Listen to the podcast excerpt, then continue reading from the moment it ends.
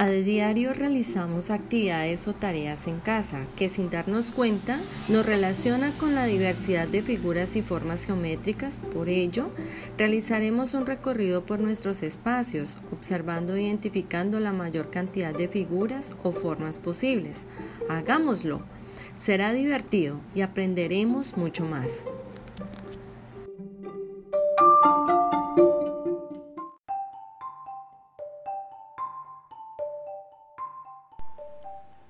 Hola a todos, los invito a participar en las actividades de la sesión de trabajo situado de matemáticas propuestas para esta tercera semana del tercer ciclo 2020 del programa Todos Aprender con el fin de contribuir al fortalecimiento de las prácticas pedagógicas que involucran el reconocimiento de los objetos bidimensionales y tridimensionales en contextos de educación remota. Bienvenidos.